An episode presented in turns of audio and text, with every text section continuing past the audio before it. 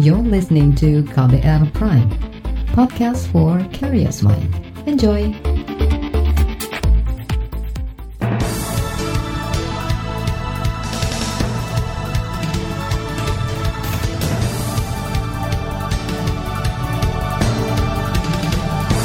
Selamat pagi saudara, kembali kami menyapa Anda dengan sejumlah informasi di Buletin Pagi, edisi Selasa 18 Agustus 2020. Saya Eka Juli. Kami sudah menyiapkan informasi pagi hari ini, di antaranya ribuan sekolah belajar tatap muka.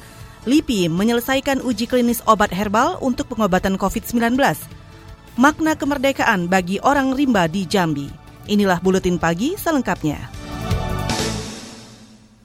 Terbaru di Buletin Pagi. Kementerian Pendidikan dan Kebudayaan menyebutkan hingga pekan lalu ada 1.400-an sekolah yang melakukan pembelajaran tatap muka di zona hijau dan kuning terkait pandemi COVID-19.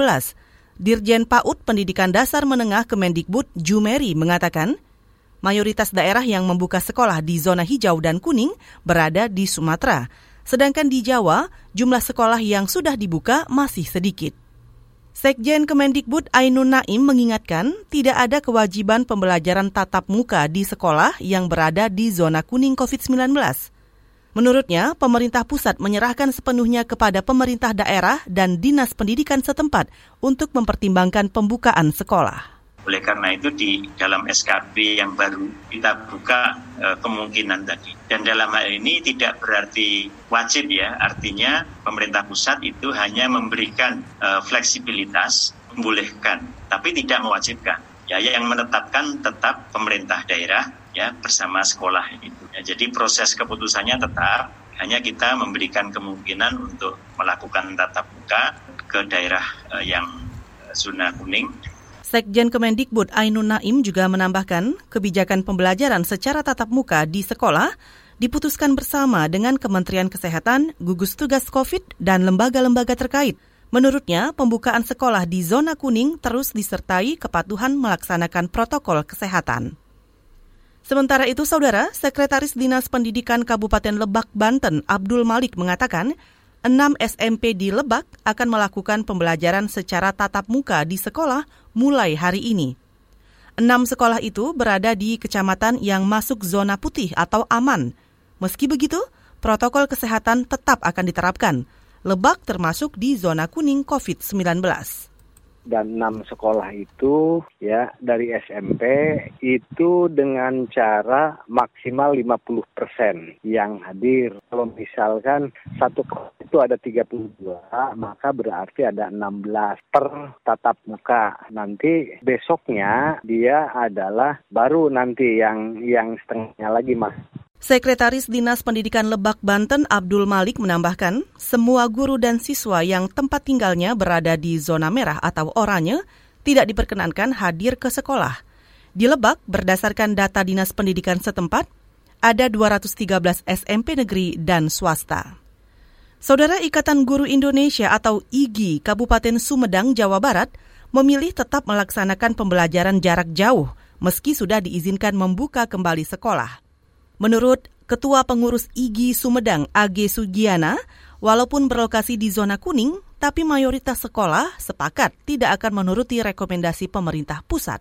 Alasannya, penyebaran kasus baru COVID-19 di Sumedang masih terus terjadi karena riskan Pak, masih riskan. Apalagi kan untuk anak-anak eh, yang masih rentan ya Pak ya, kita katakan rentan Pak. Kalaupun misalkan kita buka dengan teknik misalnya dibagi dua gitu dalam kelasnya atau misalkan kita tetap muka eh, dengan memperhatikan protokol kesehatan, kita masih belum bisa memungkinkan untuk kita buka.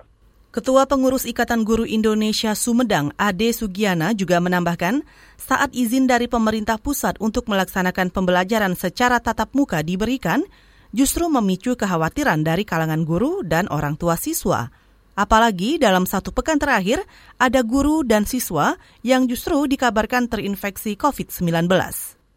Saudara keputusan pemerintah membolehkan sekolah-sekolah di zona hijau dan kuning melaksanakan pembelajaran secara tatap muka dinilai sangat penuh resiko.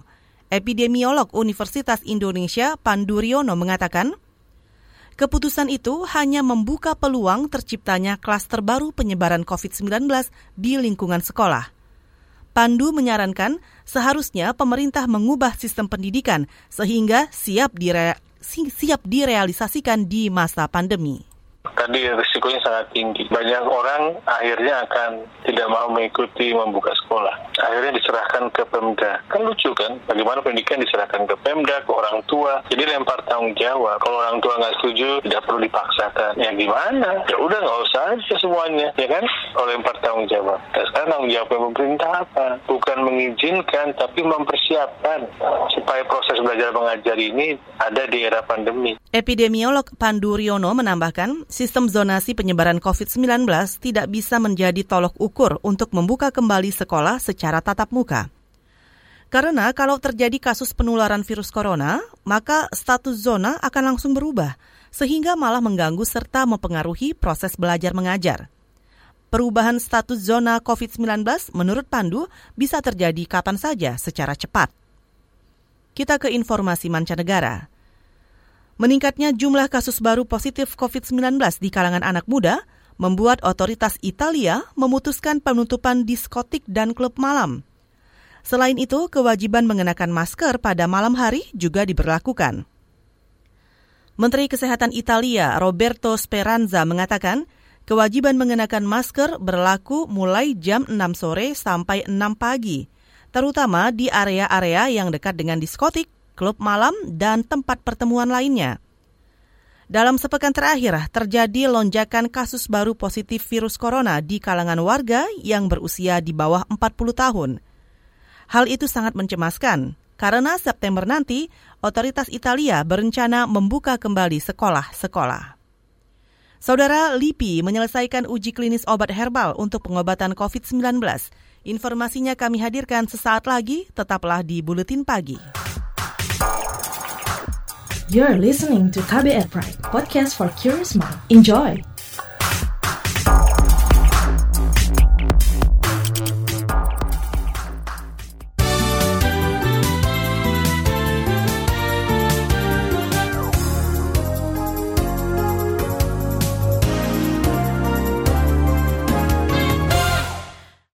Saudara tim peneliti yang berasal dari Lembaga Ilmu Pengetahuan Indonesia atau LIPI bersama sejumlah organisasi saat ini sedang mengumpulkan data hasil uji klinis kandidat imunomodulator terhadap pasien COVID-19. Imunomodulator adalah zat untuk memperkuat sistem kekebalan tubuh.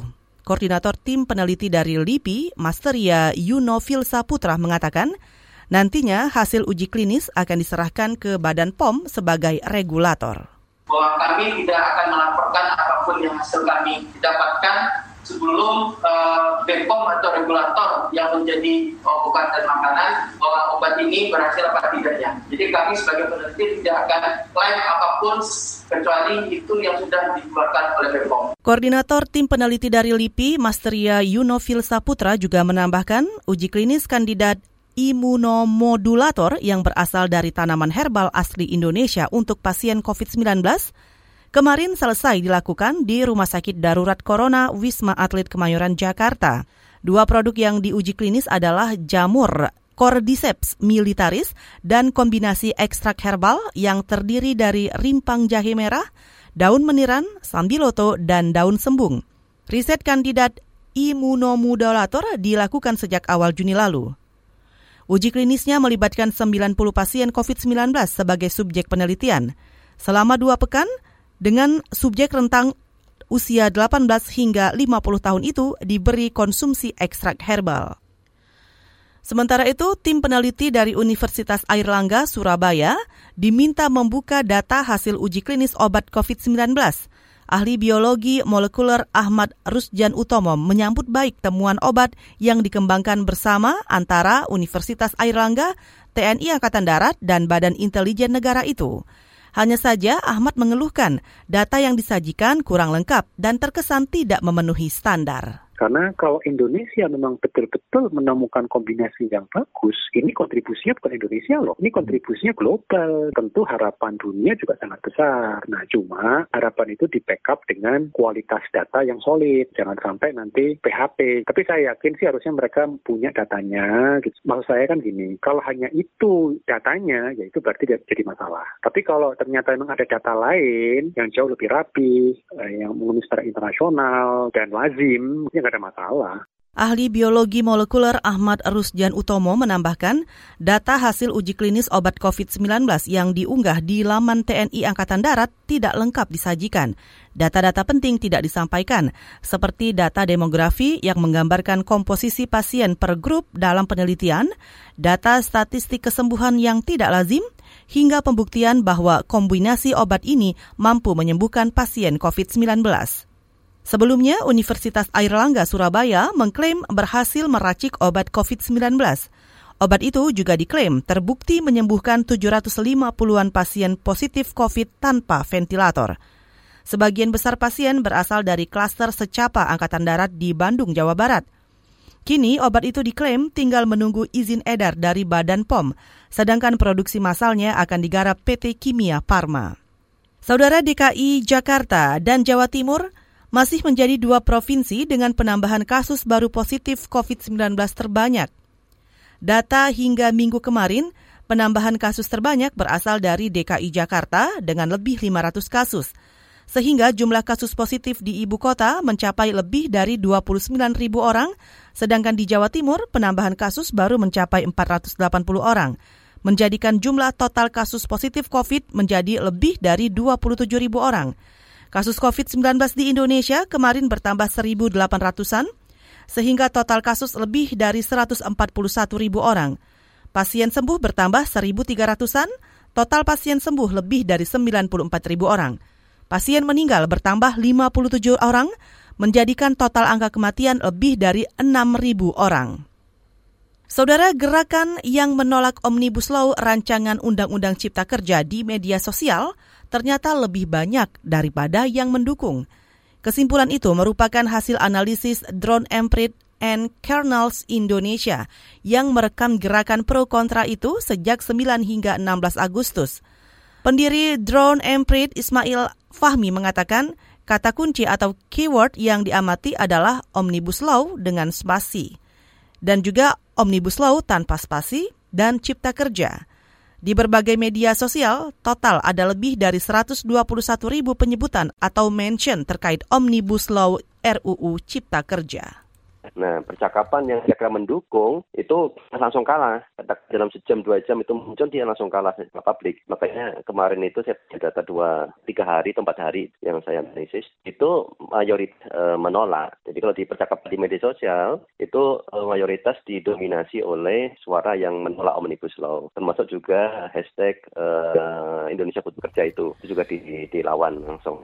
Pendiri Drone Emprit Ismail Fahmi juga menambahkan tagar dari gerakan kontra yang terbanyak adalah jegal Omnibus Law dengan lebih dari 11.000 unggahan.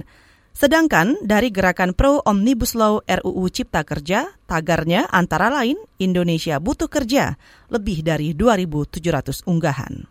Kita ke berita ekonomi. Bank Indonesia merilis uang khusus bertemakan hari ulang tahun ke-75 kemerdekaan RI. Nominal uang itu pecahan Rp75.000. Menteri Keuangan Sri Mulyani Indrawati menjelaskan, uang rupiah yang dicetak khusus itu bukanlah pencetakan uang baru, melainkan hanya untuk memperingati peristiwa khusus saja. Pengeluaran uang peringatan kemerdekaan atau uang eh, 75 tahun Republik Indonesia ini bukanlah merupakan pencetakan uang baru yang ditujukan untuk peredaran secara bebas dan tersedia di masyarakat, dan bukan juga sebagai tambahan likuiditas untuk kebutuhan pembiayaan. Menteri Keuangan Sri Mulyani juga mengatakan pencetakan uang khusus itu sudah dikoordinasikan bersama dengan Bank Indonesia, Kementerian Keuangan, juga Kementerian Sosial, dan para ahli waris pahlawan nasional. Pencetakan uang khusus ini juga sudah direncanakan sejak dua tahun lalu. Kita ke berita olahraga. Klub Italia Inter melaju ke final Liga Eropa setelah menaklukkan klub Ukraina Shakhtar Donetsk. Inter menang mudah dengan skor telak 5-0 di Stadion Merkur Spiel Arena Dusseldorf, Jerman dini hari tadi waktu Indonesia Barat. Di partai final nanti, I Nerazzurri, julukan lain Inter Milan, akan menghadapi Sevilla yang sebelumnya sukses menumbangkan Manchester United – Rencananya duel kedua tim akan digelar Sabtu ini di Stadion Rain Energy Cologne. Selanjutnya kami hadirkan laporan khas KBR yang bertajuk Subsidi Gaji Siap Digelontorkan, Bagaimana Nasib Pekerja Informal. Sesaat lagi tetaplah di Buletin Pagi. You're listening to KBR Pride, podcast for curious mind. Enjoy!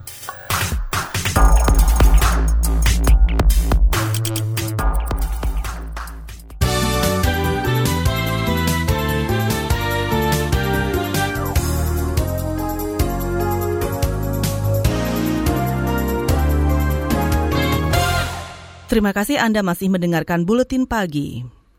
Saudara, akhir Agustus bantuan langsung tunai kepada peserta swasta bergaji di bawah 5 juta rupiah siap digelontorkan. Besarannya 600 ribu rupiah per bulan selama 4 bulan untuk lebih dari 15 juta pekerja. Program ini sebagai upaya menggenjot ekonomi guna menghindari resesi. Namun, penerima subsidi dibatasi hanya yang terdaftar di BPJS Ketenagakerjaan. Lantas, bagaimana nasib pekerja informal yang tidak memenuhi syarat itu? Simak laporan tim KBR yang dibacakan Asri Yuwanasari. Ranti awalnya bersemangat begitu mendengar bakal ada program bantuan langsung tunai bagi pekerja bergaji di bawah 5 juta rupiah per bulan. Namun tak lama berselang ia berbalik kecewa karena syarat penerima program itu adalah buruh yang terdaftar di BPJS Ketenagakerjaan.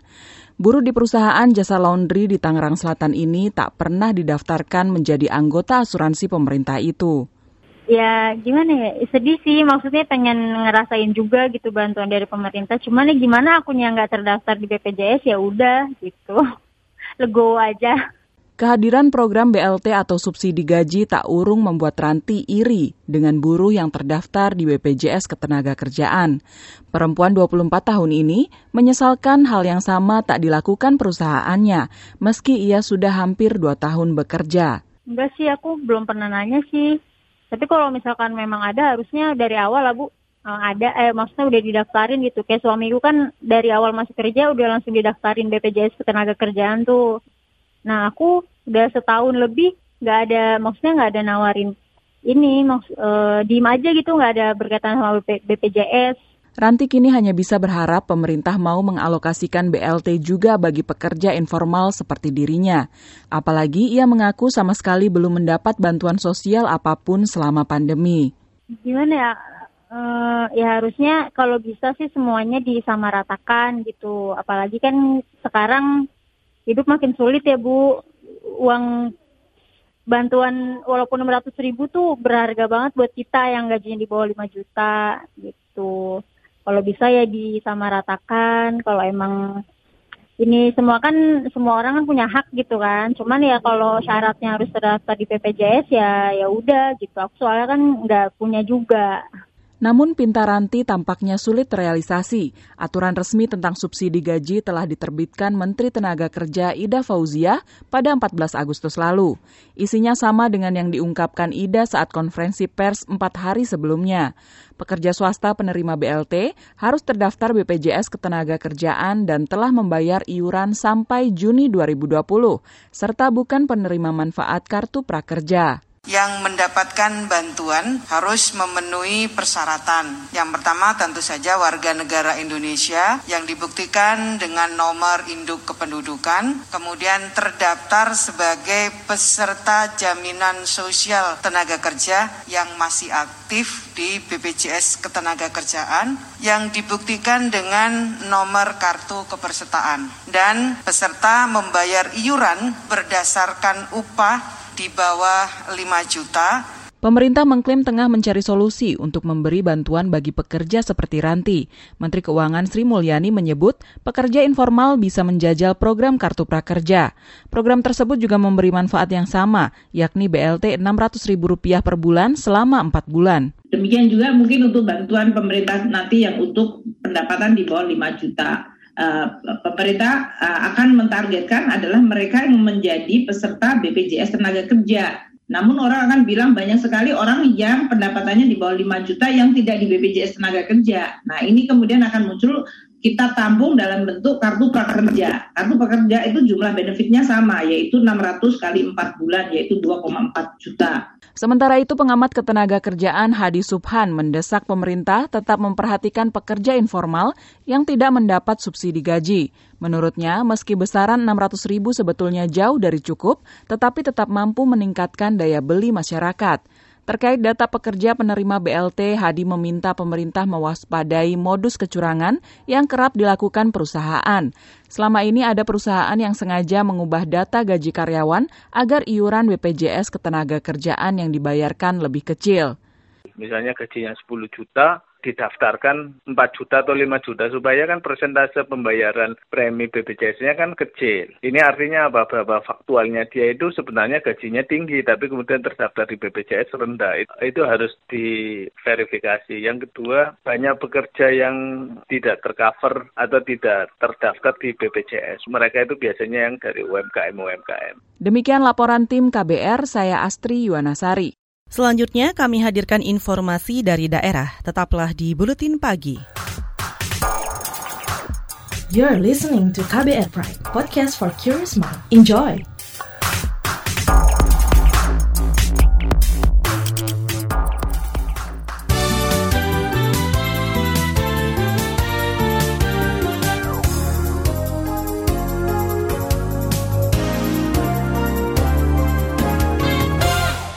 Inilah bagian akhir buletin pagi KBR. Saudara lebih dari 100 orang rimba dari wilayah selatan Taman Nasional Bukit 12 Jambi mengikuti berbagai lomba 17 Agustusan di halaman kantor Lapangan Komunitas Konservasi Indonesia atau KKI Warsi di Desa Bukit Suban, Kabupaten Sarolangun. Perlombaan itu antara lain lomba membuat kerajinan dari bambu, balap karung, sepak bola dengan terong, dan lomba ketangkasan lainnya. Menurut Meluring, orang rimba dari Punti Kayu 1, arti kemerdekaan baginya adalah hutan yang terjaga untuk kehidupan orang rimba.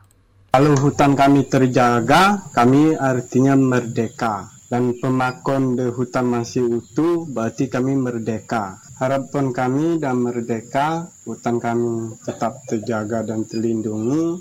Kerjasama dengan pemerintah menjaga hutan kami, satu batang pohon tidak tertebang itu berarti kami hebat dan merdeka. Meluring orang rimba dari Punti Kayu 1 Jambi menambahkan, kalau hutan yang menjadi tempat tinggal orang rimba hancur, maka dampaknya adalah kematian bagi orang-orang rimba. Saudara memperingati hari ulang tahun ke-75 kemerdekaan RI, pemerintah kota Balikpapan menyerahkan lebih dari seribu telepon seluler dan laptop kepada para siswa SD sampai SMA dari keluarga tidak mampu.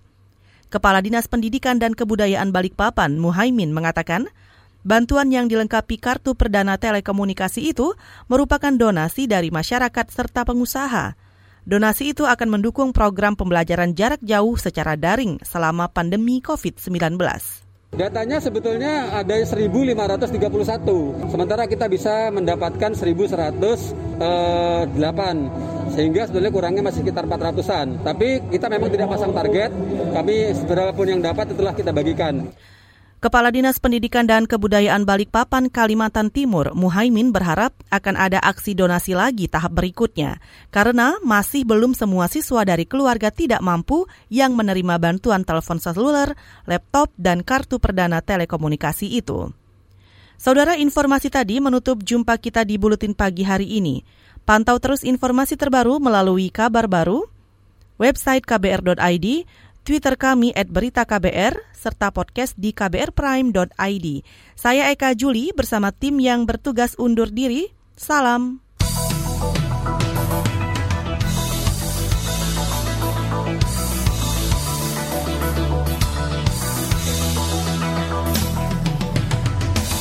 KBR Prime, cara asik mendengar berita.